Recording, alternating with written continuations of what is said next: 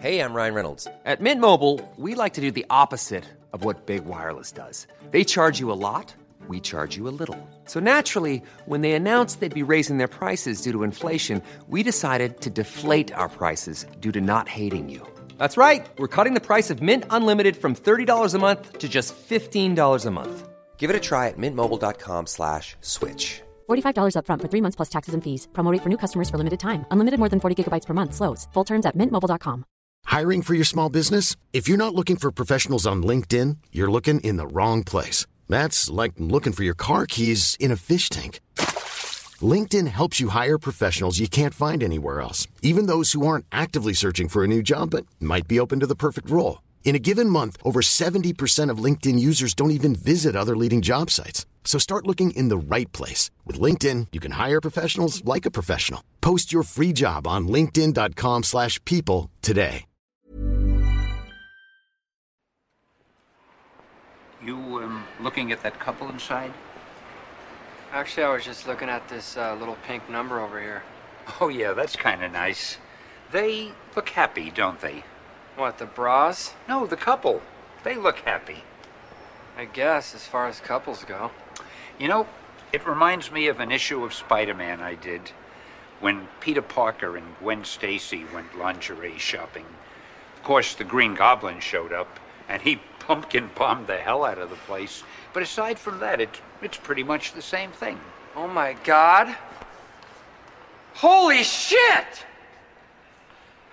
Aren't you? Oh, Stan Lee. Hi. Hello and welcome to a special episode of Cinematic Universe. I'm Joe Cunningham, and joining me to discuss today's news is. Seb Patrick. And James Hunt. Um, so obviously, uh, we don't uh, get together for emergency podcasts very often, where we kind of feel like we need to get in a room and uh, discuss the the news that has just broken. Um, today felt like very much one of those times. Uh, just let you listeners know, we do have a minisode coming that we've already recorded. That'll be with you later in the week. Um, but we wanted to put this out pretty much straight away because I don't think there is a uh, a, a more important, influential thing that we could be talking about, guys, and that is that Stan Lee passed away today at the age of 95. Um, obviously, hugely important um, to what we talk about, which is comic book movies, but because he is the one of the foundational pieces of comic books, he is is he is he guys the most important figure in comic book history? Ooh, I mean that's a big. I mean, it's I, a big claim I, to make, but he's certainly up there. I, I, I don't think you could question he's the most important figure in superhero comics history for sure. Yeah. Um, ahead of, I mean, if people want to say that equally with Jack Kirby, then fine. Uh, but I would even say ahead of Siegel and Shuster and Bob Kane and Bill Finger, um, because obviously they were there at the starting point of superhero comics, which actually Stan Lee pretty much almost was as well. Um, just you know, not as prominently. Um, but I said this on Twitter earlier that um, superhero comics would not be an industry or possibly even a genre past the end of the 1960s, if not for Stan Lee. Yeah. Uh, I, I think mean, I- DC would have withered and died without what happened with Marvel. Yeah, uh, you know, I don't. We don't need to rank them. we don't need No, to rank who's no. who's best or m- most important, but certainly, you know, if you were if you were compiling your history of comics, you couldn't get away with leaving Stan Lee out.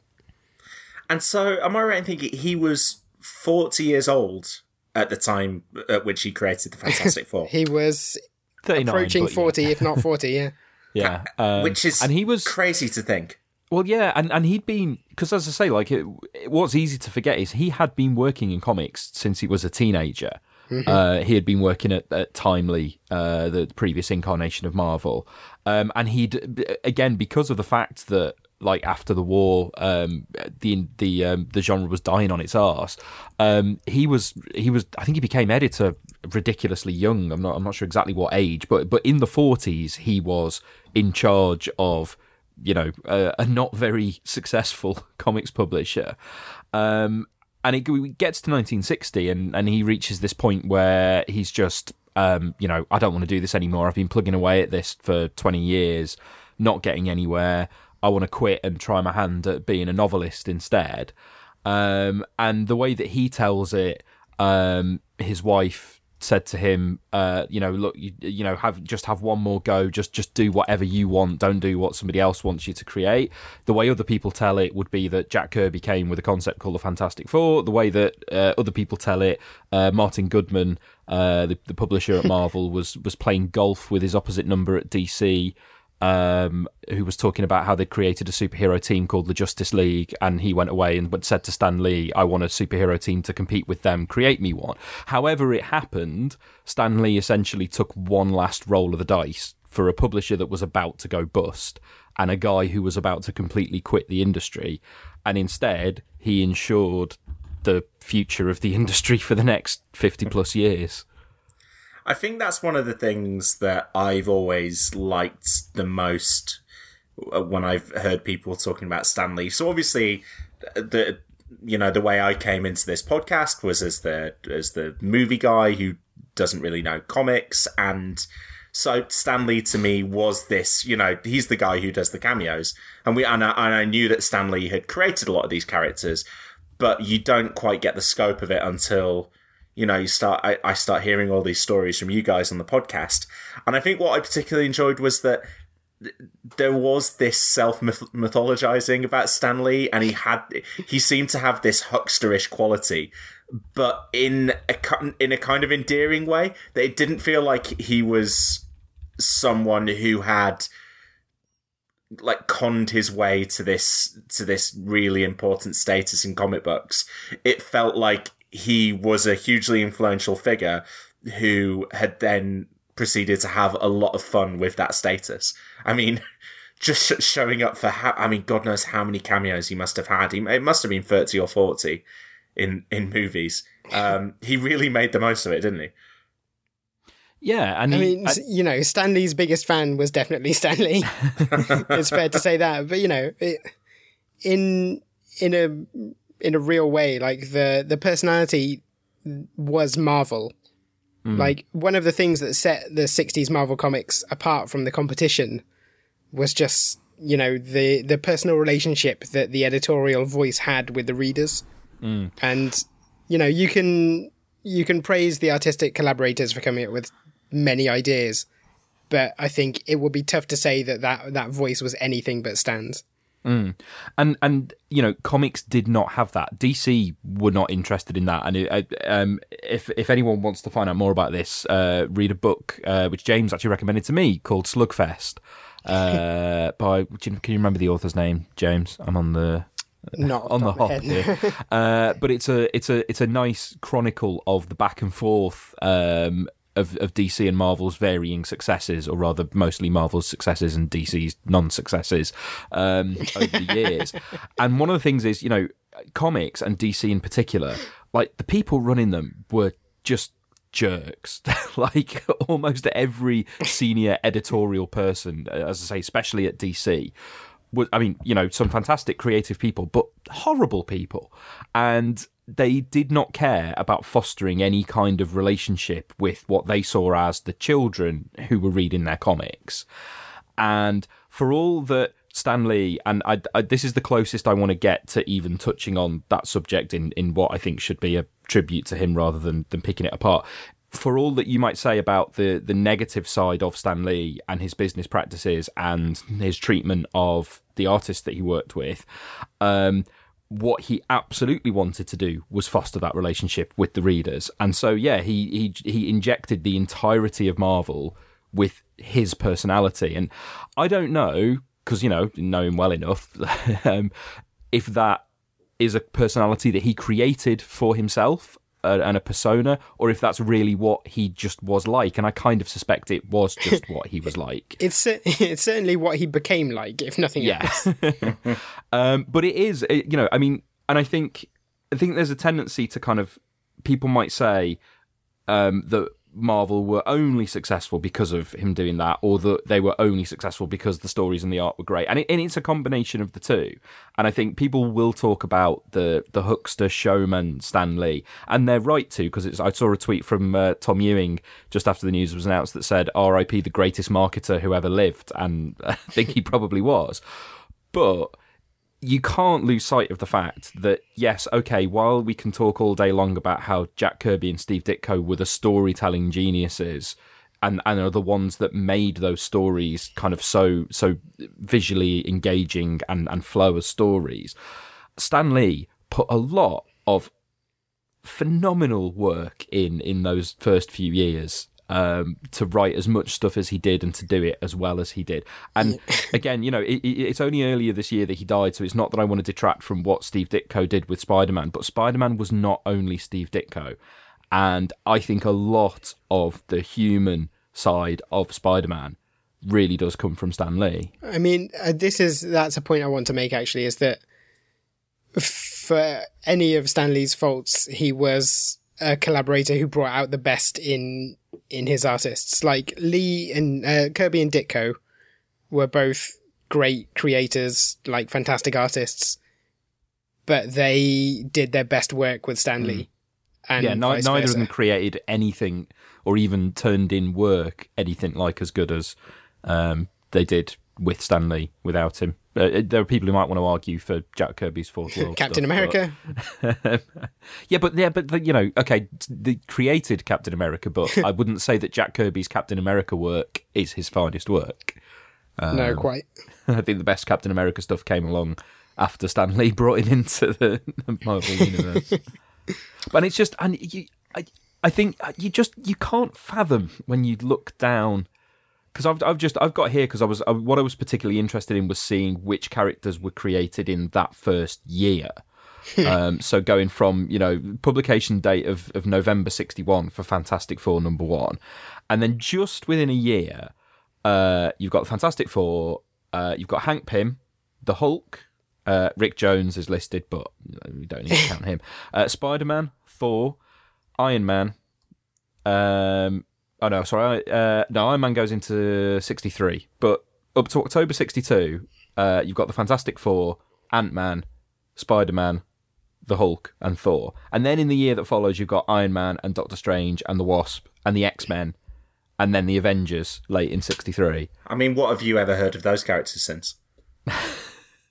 and then going into 64 you've got daredevil and hawkeye uh, you've got shield in 1965 I mean, d all of this, all of this goes to say we can talk about the comic book context and him being, you know, perhaps the most influential figure in in comic in superhero comics. I I'm struggling to think of many people who have had quite as as big an influence on the current pop culture landscape as Stan Lee. Yeah, I mean, certainly the the people you're looking at are probably Walt Disney and George Lucas are the only ones who come even close. Yeah, but even Um, even then, it feels like I mean George Lucas is someone who he built his career on what people were doing decades before, whereas it a, a kind of repackaging it. Whereas I, I it feels like what Stan Lee did was w- well through through the creation of those characters through the superhero comics medium do something different would like create different kinds of characters that didn't exist before him.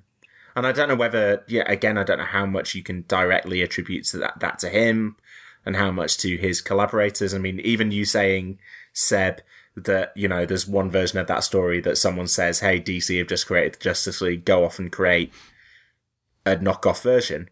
That's a pretty good knockoff version if that is the true story, that's- isn't it? I mean, and, that, and that's the, I think the thing that's really worth talking about is the the big point of difference, and it's because I think there's you look at like the success of the Marvel characters now, and and a lot of it is down to happenstance. It's you know those characters are dominant in pop culture. Uh, it happens to be those characters because those happen to be the characters that a group of people got together and ran things in the right way and and made those characters successful. But it's not completely random that the Marvel characters were ones you could do that with. And I think it's I think there's kind of two reasons for it. And one is the fact that, you know, I think partly because he was rattling through having to create so many concepts in such a short space of time. Um, every Marvel character has, at least you know, from, from that era particularly, has an elevator pitch.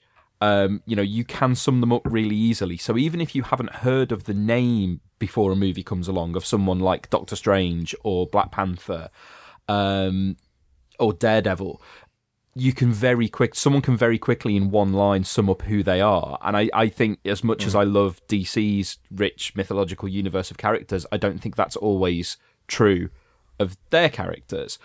But the other thing is the the human side of it because basically what stan lee did that was different was to go i'm going to create an entire universe of superheroes who are all unhappy. And yet it feels lighter. It feel it always it always to me even even like you know when I've been reading X Men comics that feel like you know all of these characters are racked with such angst. The the Marvel stuff, and I don't just mean because of what the movies have become. The Marvel stories, the characters created by Stan Lee seem in my head lighter, and I don't know whether that's because they're more they feel more accessible because well, of there's, that. Yeah, I think again, I think there's a couple of things go into that, which is what One is it's his personality. It's and I think again because you can't divorce a Marvel, even if you're reading it in a collection that doesn't have all of the, uh, you know, the the bullpen material and stuff. Even just the the notes in caption boxes, you can't divorce a Marvel comic from the editorial stuff around it. So yeah every Marvel comic is infused with that Stan Lee alliteration and apostrophes at the end of words and everything. It's just it, it's just there. It lives in it and has that tone of voice. But also, it's the other major thing that he did, which is he said uh, he created a world full of superheroes and put them all in New York and put them all in a recognizable place that people read in the comics mm. uh, would go, oh, that's that's a real world. I could bump into these. Well, you know, not if you're reading it. If you're reading it in Britain, it's still just as far away and exotic as, as Gotham and Metropolis. But if you're reading it as a kid in, in America in the in the '60s, you're like, this is a world. You know, I could turn around a corner and, and bump into Spider Man any time. And because they live in that real world, they just have that that connection and, and the speech patterns that you know just make them feel more grounded. And i think naturally making anything feel more grounded makes it easier to put humor into it. I mean there is there's something actually that i was talking to mike leader about earlier uh, friend of the pod mike leader who who said to me actually that Stan Lee's legacy was maybe as much the the sort of ideas he came up with in that he put these superheroes in a in a shared universe. And you know, one way or another, the the idea of this shared universe has become like the dominant pop culture narrative. Like the the name of our podcast, mm. Cinematic Universe, comes from this idea of mm. these fictional characters share the same fictional space. And and comics and that's something been... he that's something he came up with. Like the idea of crossovers had been done before, mm. but it was never in such a sort of living, breathing, organic way. It was always just Batman and yeah, Green this... Lantern turned up in the same city for some reason. This is the thing, yeah. With with, with DC, you know, they they they did exist. They'd existed in the same universe going all the way back to the Justice Society, but it was at certain times we will do a special crossover between these characters we will have you know some some kind of event will happen and some kind of storyline that means that these characters who you don't usually see together will come together and it'll be a big deal. And in Marvel, it's just well, they're all in New York, they're all tripping over each other. You know, again at any time. You know what I said before about at any time you could turn around a corner and bump into Spider Man. Well, at any time Spider Man can walk around a corner and bump into Daredevil. Um, it's yeah, it's just that, also, that, living, like, breathing universe, and it's not even a universe, those... is it? It's that living, breathing world and country and city. You know? those uh, those early '60s comics, like you can track the appearances of characters from one comic to the next, and you know their story sort of passes sort of effortlessly between them in much the same way that it does in the movies now. Like when mm. you know when Falcon turns up in one movie, it's directly informed by his appearance in the previous movie, like whichever one that was. I um the first Marvel comics the first Marvel like comic stories that I ever read were uh, printed in. Uh, well, they might have been the first. Yeah, they probably were the first Marvel. Certainly, the first classic Marvel stuff I ever read. Uh, was printed in an annual. Uh, of a British comic called Fantastic that used to reprint stuff from the '60s, and it was a, it was a '60s annual. It might be, I think it was quite late in the '60s. Might even have been like '68, the annual. But it was this old battered thing of my dad's, and the first story in it is a Thor story where Thor battles Magneto. So Magneto, having already been established as an X Men villain, shows up and butts heads with Thor. And at the very, very end of the story, uh, Magneto is chased away because the X Men turn up, but you don't see the X Men on panel. You just get a glimpse that they've arrived, and you see this submarine uh, chasing after Magneto that's got an X on the side. And Thor's never met the X Men, and Thor doesn't know uh, who the X Men are, and he just goes, "That strange sub marked with an X. What's going on?" He's like, "Maybe one day I'll learn the truth about this." And then, like later in that same issue, uh, there is an X Men story. Uh, although I can't remember if it's got. I don't think the X Men story's got Magneto. It's the first Blob story. Um, and so, you know, from reading that book, I then I learned who the X Men were. Um, but you know, my first exposure to Magneto was as a Thor villain, and immediately the first time I read any Marvel comics, they showed me that these characters existed alongside each other and could cross over into each other's stories just on a whim. You know, It's funny actually because one of the like I I got into comics and superheroes by watching the X Men cartoon, and there was it even in that X Men cartoon there was a a thing where like someone reads Gambit's memory, and he in his memory he has Ghost Rider, and then I hmm. remember being in a shop and seeing a Ghost Rider comic and being like, hang on a second. That's the guy from Gambit's memory. And I picked it up, and in that Ghost Rider comic, there was a one panel cameo by Wolverine. So I uh-huh. immediately bought it. And that's like how I how I realized that all these Marvel heroes share the same uh world was just because like these little moments that tie everything together. I've got to say as well, just just from my experience of reading Stan Lee stuff that you guys have recommended, um, I, I think the th- the things that came across were what you said, Seb, that you can. I I was always very aware that I was reading a Stan Lee comic. You know, like you, you couldn't you couldn't mistake it for anything else. Um, and also, like for whatever it is, 24 pages, you really got the bang for your buck with those stories. Like, I, I've picked up comics that I can read in, you know, four or five minutes. Um, whereas if I'm sitting down for a Stan Lee one, I better settle in for a while because, yeah, it's gonna it's it's gonna be a wordy process, but not like I've read wordy comics where I'm like, God, oh, this is a real trek. Um, that was never the case when you recommended Stan Lee stuff. It was always it was always fun.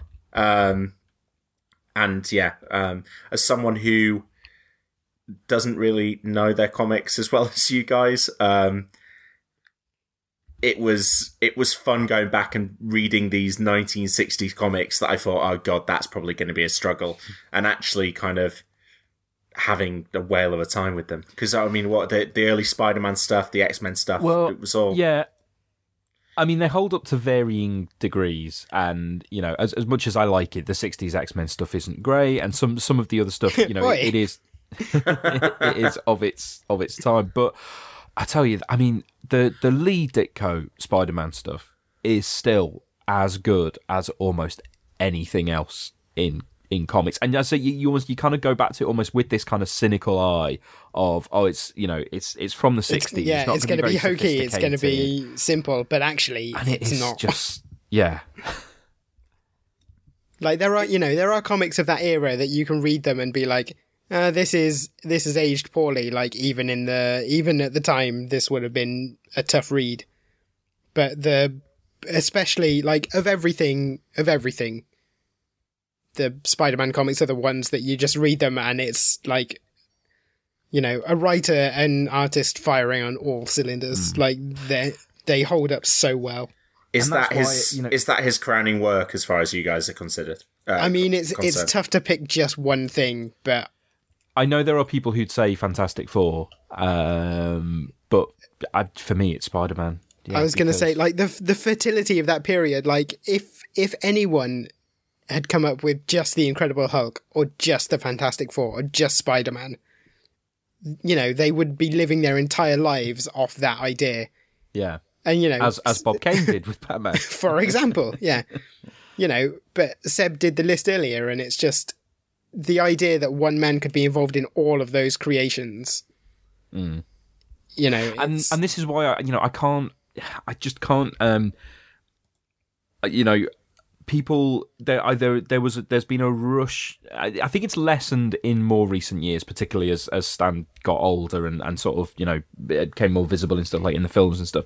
But there was certainly a rush in the last kind of 10 or 15 years of people really downplaying his involvement i- in a sense to overcompensate for how um, uh, the likes of Kirby and Ditko, you know, were, weren't weren't as lauded for the achievements. Although somebody, uh, it's the user, I don't actually know his real name, uh, but know him off like Twitter and Live Journal and other things. Mighty God King, I can't remember what his real name is, uh, but said about how actually, if you look at the Marvel comics of the '60s, they do actually credit the artists a lot more than other comics publishers were doing at the time, and and they did build um, you know, engagement between the reader and the artist as well, even if people felt that Lee was taking too much credit for stuff. But I just can't get behind the argument that just because Lee maybe didn't fully give the due credit that they deserved then, that his involvement in all of the that fertile creative stuff was nothing because it just that argument just doesn't hold water at all. Um, and you know now is not the time to make that argument anyway. But even aside from this, I've never thought there was a good time to make that argument. If you're looking for plump lips that last, you need to know about Juvederm lip fillers. With Juvederm Volbella XC and Juvederm Ultra XC, your lip look, whether it's subtle or bold, can last up to one full year with optimal treatment and no additional maintenance. Find a licensed specialist and see if it's right for you at juvederm.com today. That's J U V E D E R M.com. Add fullness to lips in adults over 21 with Juvederm Volbella XC or Juvederm Ultra XC. Do not use if you have severe allergies or a history of severe allergic reactions, or if you're allergic to lidocaine or the proteins used in Juvederm. Tell your doctor if you have a history of scarring or taking medicines that decrease the body's immune response or that can prolong bleeding. Common side effects include injection site redness, swelling, pain, tenderness, firmness, lumps, bumps, bruising, discoloration, or itching. As with all fillers, there's a rare risk of unintentional injection into a blood vessel, which can cause vision abnormalities, blindness, stroke, temporary scabs, or scarring. For full important safety information, visit juvederm.com. Hiring for your small business? If you're not looking for professionals on LinkedIn, you're looking in the wrong place. That's like looking for your car keys in a fish tank. LinkedIn helps you hire professionals you can't find anywhere else, even those who aren't actively searching for a new job but might be open to the perfect role. In a given month, over 70% of LinkedIn users don't even visit other leading job sites. So start looking in the right place. With LinkedIn, you can hire professionals like a professional. Post your free job on linkedin.com/people slash people today. Hey, I'm Ryan Reynolds. Recently, I asked Mint Mobile's legal team if big wireless companies are allowed to raise prices due to inflation. They said yes. And then when I asked if raising prices technically violates those onerous two year contracts, they said, What the f are you talking about, you insane Hollywood ass? F- So to recap, we're cutting the price of Mint Unlimited from $30 a month to just $15 a month. Give it a try at mintmobile.com slash switch. $45 upfront for three months plus taxes and fees. Promo rate for new customers for limited time. Unlimited more than 40 gigabytes per month. Slows. Full terms at mintmobile.com. because I just don't think it's right. Just so much of the character of those books clearly comes from him, and it's him working away on on multiple things simultaneously, and his brain going at hundred miles an hour. Um, you know, and if maybe if you know some of the the stronger and more iconic elements of the concepts did come from from Kirby or Ditko, um, like I say, I think particularly in the case of Spider Man, I read that Spider Man stuff and I feel like the stuff that more redeems the character of Peter Parker feels like it's the stuff that comes from Stan Lee. I think that's one of the one of the things that I was talking about when I when saying I'd been reading those sixties Stan Lee stuff was I, think it's all fun and it's all enjo- and enjoyable, and it was appealing to me partly because of the personality of him that comes through, and because he's someone that you can latch onto because he is a he's a you know he's a pop culture persona in and of himself. And you talked Mm. about how much of it was his, was him and how much of it was a cultivated personality and we'll we'll probably never know. Um and that that marketing job of himself but also you know because a, a guy could create all of these characters and then just go away. I i don't know whether has there ever been kind of like a fallow period for Stan Lee in those 55 years where you were like, oh, I wonder what Stan Lee's up to now? Because it, se- it seemed like he was. Everything since he stopped writing Marvel stuff in the late 60s. I mean, in fairness, right? In fairness, so he he did all his uh, character creation in the sixties. He was editor, and then, you know, um, what was it? Maybe president or something. You know, he he went off to Hollywood to do, uh, to try and get Marvel's movies off the ground. So there was maybe maybe late seventies, early eighties. He wasn't as visible as he used to be, but Because yeah, I'm not. I'm not just talking about the work. I'm talking about Stan Lee as The a man, guy, yeah. and and with and so he's obviously all of those characters are, you know, su- surviving and carrying on through the Marvel comics. Meanwhile, I was just like in his first, his first cartoon series debuted in '66 in terms of characters that that his so so I, I wrote a couple of years ago I wrote a an article for um, Virgin uh, Media's website um, when Lucky Man I don't know if Lucky Man's still happening but the the It is actually. I think Yeah. it is. Yeah, yeah. the the Sky One TV show that Stan Lee's name was attached to as a creator. Um, and for that, I kind of I went back and looked at all of the different things that Stan Lee had done just on the small screen. And so it starts off with yeah, he's, he's got the 1966 cartoon, uh, the Marvel superheroes, which debuted uh, Captain America, Hulk, Iron Man, Thor, and Namor. Um, then the Spider-Man, the first Spider-Man cartoon airs in 67, and that is one of God knows how many Spider-Man shows, both live action and animated, that have aired between now and then. Um, his uh, in in the 80s, he's got the Incredible Hulk TV show. Um, he uh, he was a narrator on um, the Incredible Hulk and Spider-Man and His Amazing Friends, and that's where he uh, he introduced this signing off with "This is Stan Lee saying Excel- Excelsior." Um, there was a but yeah, there was other weird. There was the Japanese Spider-Man show in, in Mhm. this in the seventies. Um, and then uh, he had a he had a cameo in the trial of the uh, trial of the Incredible Hulk. He cameoed in a bunch of non He was in Entourage. He's been in The Big Bang Theory. He's been on The Simpsons twice. Mallrats. Mole rats. Yeah, more rats. Um, Muppet Babies. He was in, um, and then like I I started diving into the more recent like stuff that you're like, wait, sorry, he did what? So he created Stripperella, the Pamela Anderson voiced Yeah, uh, I mean, animated this, series. This okay. If any period would be considered his fallow period, it's the point after Marvel filed for bankruptcy, and so he voluntarily left the company or was released from his lifetime contract on the understanding that he could go on to create other characters and other works. And he made a company called POW! Entertainment that was an early internet startup. Um, and actually, what happened with that was a very depressing tale of uh, him being ripped off by his business partners.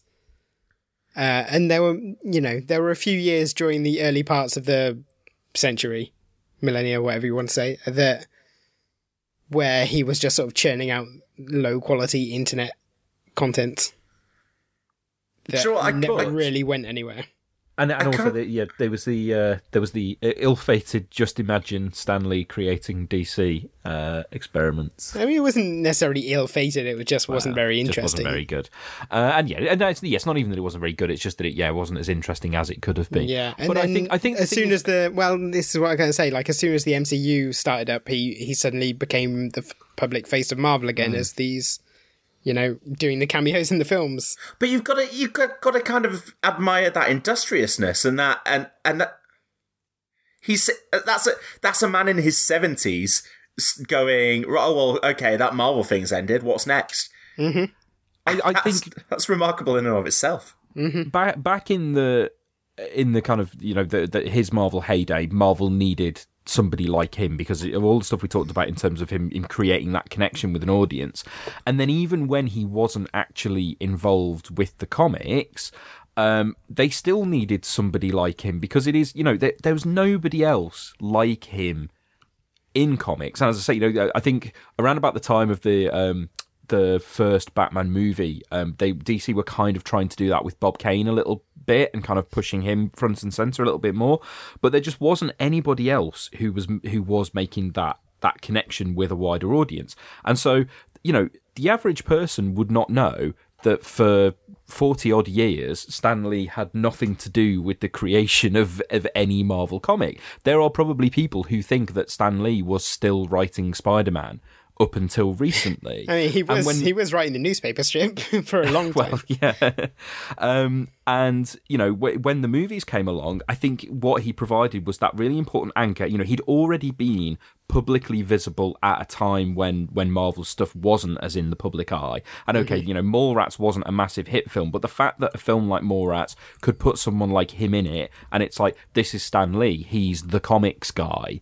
Um, meant that then the movies could kind of trade on that. And obviously the cameos started off with, you know, the X-Men one and it's just a fun little thing. But actually that that unifying thread helps to create that sense of of Marvel being this kind of this this fun family thing and here's Stan Lee as the figurehead of it, even when he's making cameos in the films of characters that he didn't actually create. or Teen That Titans doesn't- Go, as he does. yeah. That's that quite funny, actually, his, because it's um, Stan Lee. his last on-screen, like in his lifetime, his last on-screen cameo was uh, Teen Titans Go. Although I, I also saw someone total up like the movies he's appeared in, and like Stan Lee could reasonably be called the highest grossing actor of all time Yeah. because he like the amount of money he's made is something like twenty six billion. Yeah. Should we should we talk about that because it obviously is very relevant to the interest of this podcast. Yes. Um, so Stan Lee's Marvel movie cameos. So the first proper one is X Men, right? Mm-hmm.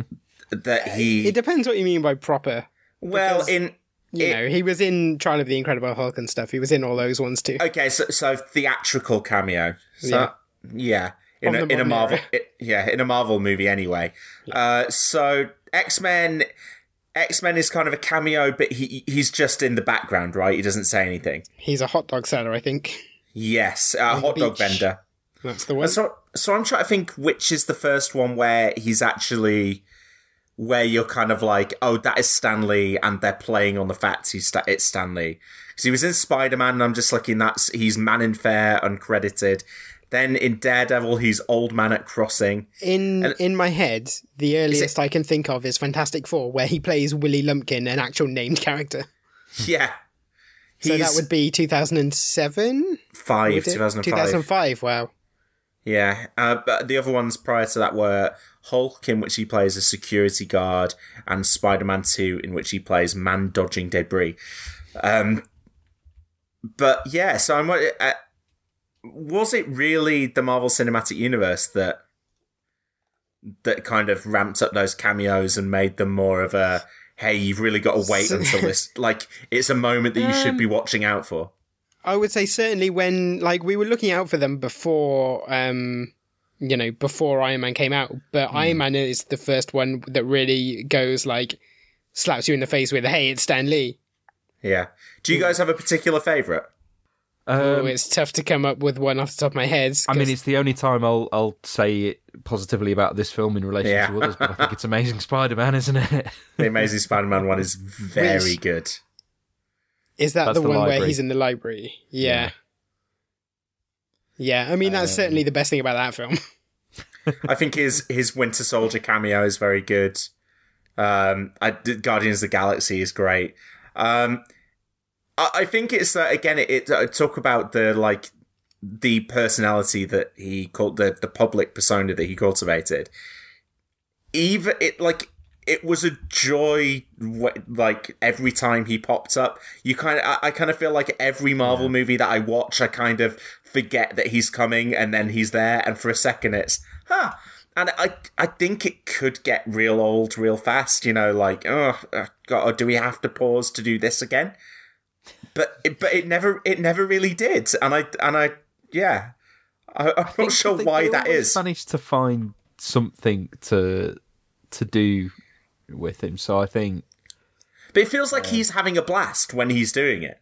yeah. Well, that's yeah, because it's the it's it's the joy on his face in all of Mm. them. I wonder. I wonder how many uh, left we got. I think you're wrong though, James, about the last appearance because he was in Venom as well. Um, He was in Venom. yeah, I I know that the MCU had been banking up Stan Lee cameos. I think did We're definitely getting an Avengers four one from what I've well, James what I've Gunn read anyway. recorded something like five or six during Yeah, Guardians 'cause, 2, Well, I think. they they ain't gonna get used, are they? Well, that's the thing. Like, do you think do you think they should use them? yeah. I mean, they could. I think if they've if they've got ones that are at, that have been specifically designed for those films, I'd be surprised though if he if because that was a while ago now.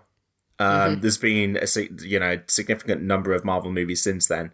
Because I know like the the um, Doctor Strange one on the bus was filmed by James Gunn, wasn't it? Uh, prior Yeah. to Doctor Strange's produ- production. Um, yeah, I think we we know we're getting the Avengers four one, and maybe that will be the last, or potentially. potentially I sort of think- I Spider sort Man, of think- Spider Man Far From Home. I sort of think even if there are ones stored up, he should maybe they should maybe cap it off at Avengers four. it feels like yeah, it feels like having an end point for it. Yeah, Mm-hmm. Avengers or Spider Man, I think, would both be. Yeah, if you know, assuming they've already been written in or produced or whatever, but let's let's not drag it out. Let's give him some dignity. I'm already not looking forward to uh, seeing the next one, and particularly if it comes in Avengers Four, which is uh, you know, I mean, It's already gonna be an know if it's emotional gonna be a- time. A, Captain Marvel one, yeah, exactly. So it's already going to be an unbelievably emotional roller coaster of an experience, and to have that in the mix as well.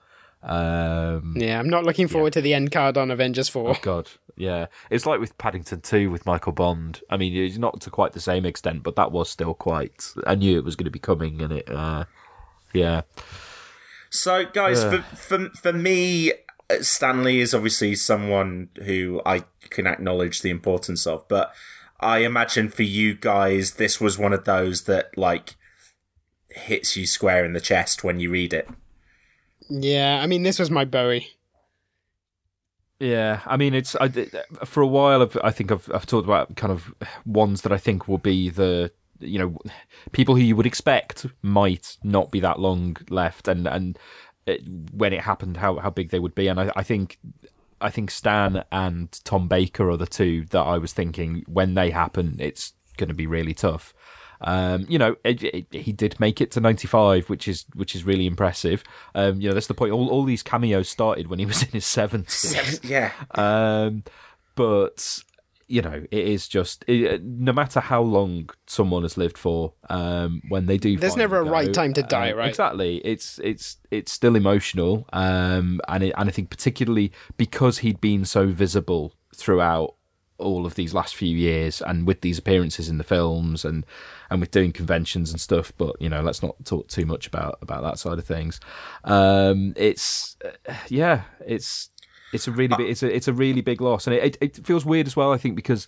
Um, you know, obviously earlier this year we had Steve Ditko, and and uh, we would have talked about that, and obviously that's uh, as a as a co- as the co-creator of Spider-Man, who I think James and I can reasonably argue as one of the greatest fictional creations in history, and certainly of the last fifty years or more. Um, to to have not quite afforded, you know, the same uh, reaction to to Steve Ditko because we didn't know him in the same way and he hadn't been as visible in the same way. Um, but I think it does actually add a, a bit more sadness to to Stan Lee going now that it wasn't that long ago that that we lost Ditko as well. Um, And Joan Lee. yeah, You know, if there's any if there's any upside to this is that, you know, he's reunited with his wife, however you want to interpret that. It's that yeah, it's that sad thing that often seems to happen when you have men who've been in these you know very long, decades long relationships, and then if when the wife passes away first, it's oh, the husband's not, af- not often long afterwards. Um, thankfully, Mel Brooks has stuck around for quite a while after. Uh, Bancroft. Um, I, I, Seb, I know you mentioned it quickly as something not so, not not really wanted to dwell on, but the obviously the situation around Stan Lee for the last couple of years was concerning, and we spoke about it on mm. the podcast. I do think it is a hugely positive thing that that was resolved prior to his death. That that was not. That yeah, that's definitely. Not, that's not the story that we're talking about now. That is something mm. that was addressed and resolved, and presumably, to the best of our knowledge, Stan Lee spent his last months in a much better situation than than he had been. Mm. I mean, I, yeah, I, I, ironically, the fact that we actually, I think, seem to see and hear actually a bit less about him was probably a good thing. Um, you know, I, we don't know kind of, you know, if, if, he was ill or whether this was kind of a long illness or anything, but just, you know, him him not suddenly not being wheeled out so much um, in in recent months, I think, um, you know, affording him that that privacy and dignity a bit more. Um, will will definitely have been a good thing. But um, as I say, you know, I think all of us, you know, would would that we make it as far as ninety five. yeah, uh, the, you know, the fact that this is somebody who was not only, you know, we we we've lost a lot of influential figures from the silver age of comics in the last few years. This is somebody who was around in the golden age of comics and working in the golden age of comics, and there are even fewer of of those left, if mm-hmm. if there are any. Um, it's you know, yeah, it's it's about as big a, a happening as I think we would expect to happen in, in comics in our lifetimes since since Jack Kirby died in '94, which I think for some of us was uh, at a point when we were probably too young to, to be following and, and understanding that that side. Of thing. Yeah, I mean, I, I remember just... I remember Jack Kirby dying and seeing it on the news as again X Men cartoon. Like they, mm. You know, the X Men cartoon was big at the time, and they reported it in the context of the guy who co-created the X Men. You know, this cartoon phenomenon has has died, and that was in the early nineties.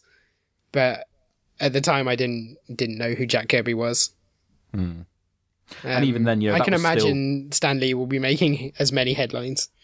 Well, yeah, I mean, even you know, Jack Kirby will have had, I think, some exposure to a wider audience, but it will it will still have been to people who were interested in the characters via something like a cartoon.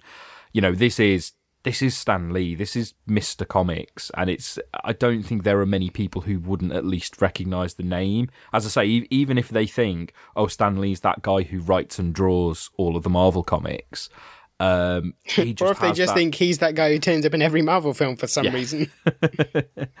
um, yeah, there's just uh, there's there's nobody else like him in comics, and there won't ever be anybody else like him in comics. You know, for for for as long as the superhero comics industry goes on, no matter how much any... Mark Millar tries. yeah, um, there, you know, there won't be any one person who who has that that influence on it, and and that you know people's awareness of them. Um, um, and, and I, you know, and as I say, I think it's just. It, I mean, again, you know, for all of the uh, potentially darker side of his personality and some of the stuff that he would have done, he just made everything so much fun. Somebody posted a bunch of, of, of pictures uh, on Twitter of just him, him, various publicity pictures of him with people in like Spider-Man costumes and stuff. Uh, and, and I think they'd captioned it. You know, there's one thing you can say about Stan Lee. He really got that that work and pleasure balance just about right. Um, and that's true. It's just he's just someone who just you would very rarely see a photo of him without a big, massive, shit-eating grin on his face. And you know, it's it's nice to see that someone lived for that many decades like that. Um, I think we'll probably uh, be drawing this to a cl- uh, close shortly. This um, tribute, I guess, is what it what it um, what it is to a to a titan of pop culture and of superheroes. Uh, I want to ask you guys a question and see whether you would agree or disagree with this. Um, James, I know you've you've mentioned this before, and I've heard the the debate had on House to Astonish about who are the most kind of who are the most iconic characters, fictional characters. Now, is what, what who have you said before? Maybe like Superman, Mickey Mouse, and Jesus. I think Superman, Mickey Mouse, and Sherlock Holmes are there. Yeah. I was having a joke. I would posit that in 2018, I think Spider Man has overtaken Superman. And uh, I would, I would uh, uh, now like to open that to the floor to discussion because at least I, I can't speak to worldwide that S might still be, you know, so much more recognizable in Asia. I don't know. Um, but I don't see. I don't see the kids running around in Superman costumes the way I do with Spider Man, and like, No, I and, the, and the toys and the cartoons and the and then and then you could say, oh well, it's a character that that kids like, but it, it's not. It's a character who now, uh, not just for like commercial reasons, well, uh, well, driven by commercial reasons, but there's a reason why Spider Man, the studios couldn't leave Spider Man alone because people want Spider-Man movies. Even when the movies are bad, they go right, okay, okay, like try again and give us a, new, a good one. it feels to me like Spider-Man is is that iconic hero now that kind of uh, you you you go to nine out of ten people in in the street of all ages and they would know who Spider-Man is. I I would Yeah, be interested mean, to I- see if you. Sorry, go on, James. I was I was just going to say like the you know Superman's the archetype and I think he'll always be the archetype. Certainly by this point I think Spider-Man is as recognizable. Um I think I think in a in a more immediate sense, Spider Man is, and it's also what I was going to say was I, th- I think it'd be interesting if you were to ask hundred people name a superhero, what would be the first one that would come to mind? And I think Superman might even be in third place behind Spider Man and Batman in in that kind of immediacy. Um, but I think to be described as as big uh, a character in terms of recognition, I think you've got to have that for a longer period, and it's whether Spider Man you know i think i think if things were to continue on a trajectory of people keep making popular and successful stories with spider-man in and they don't do the same with superman then maybe superman starts to become a bit more of a background not exactly forgotten but you know a used to be character um I think I think in 2018, Spider-Man has more cultural currency than than Superman, definitely. Um, whether you know he is more recognizable than Superman, I don't know.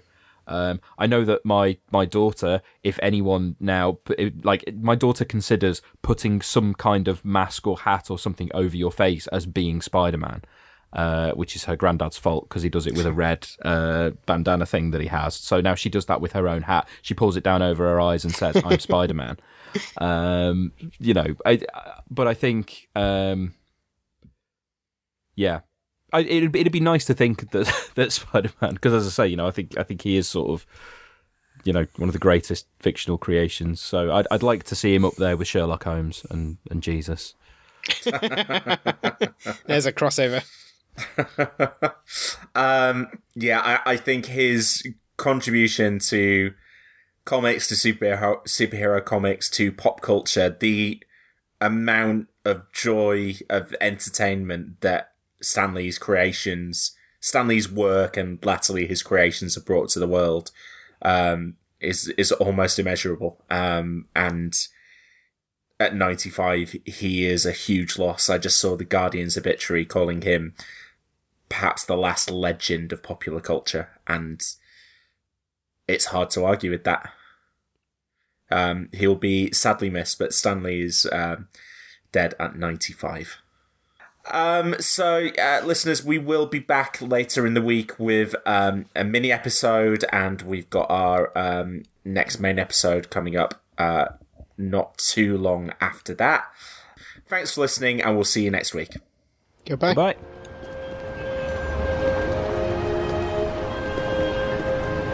You know, I guess one person can make a difference. Enough said.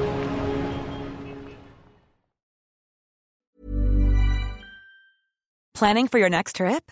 Elevate your travel style with Quince. Quince has all the jet setting essentials you'll want for your next getaway, like European linen, premium luggage options, buttery soft Italian leather bags, and so much more. And is all priced at 50 to 80% less than similar brands. Plus, Quince only works with factories that use safe and ethical manufacturing practices. Pack your bags with high-quality essentials you'll be wearing for vacations to come with Quince. Go to quince.com slash pack for free shipping and 365-day returns.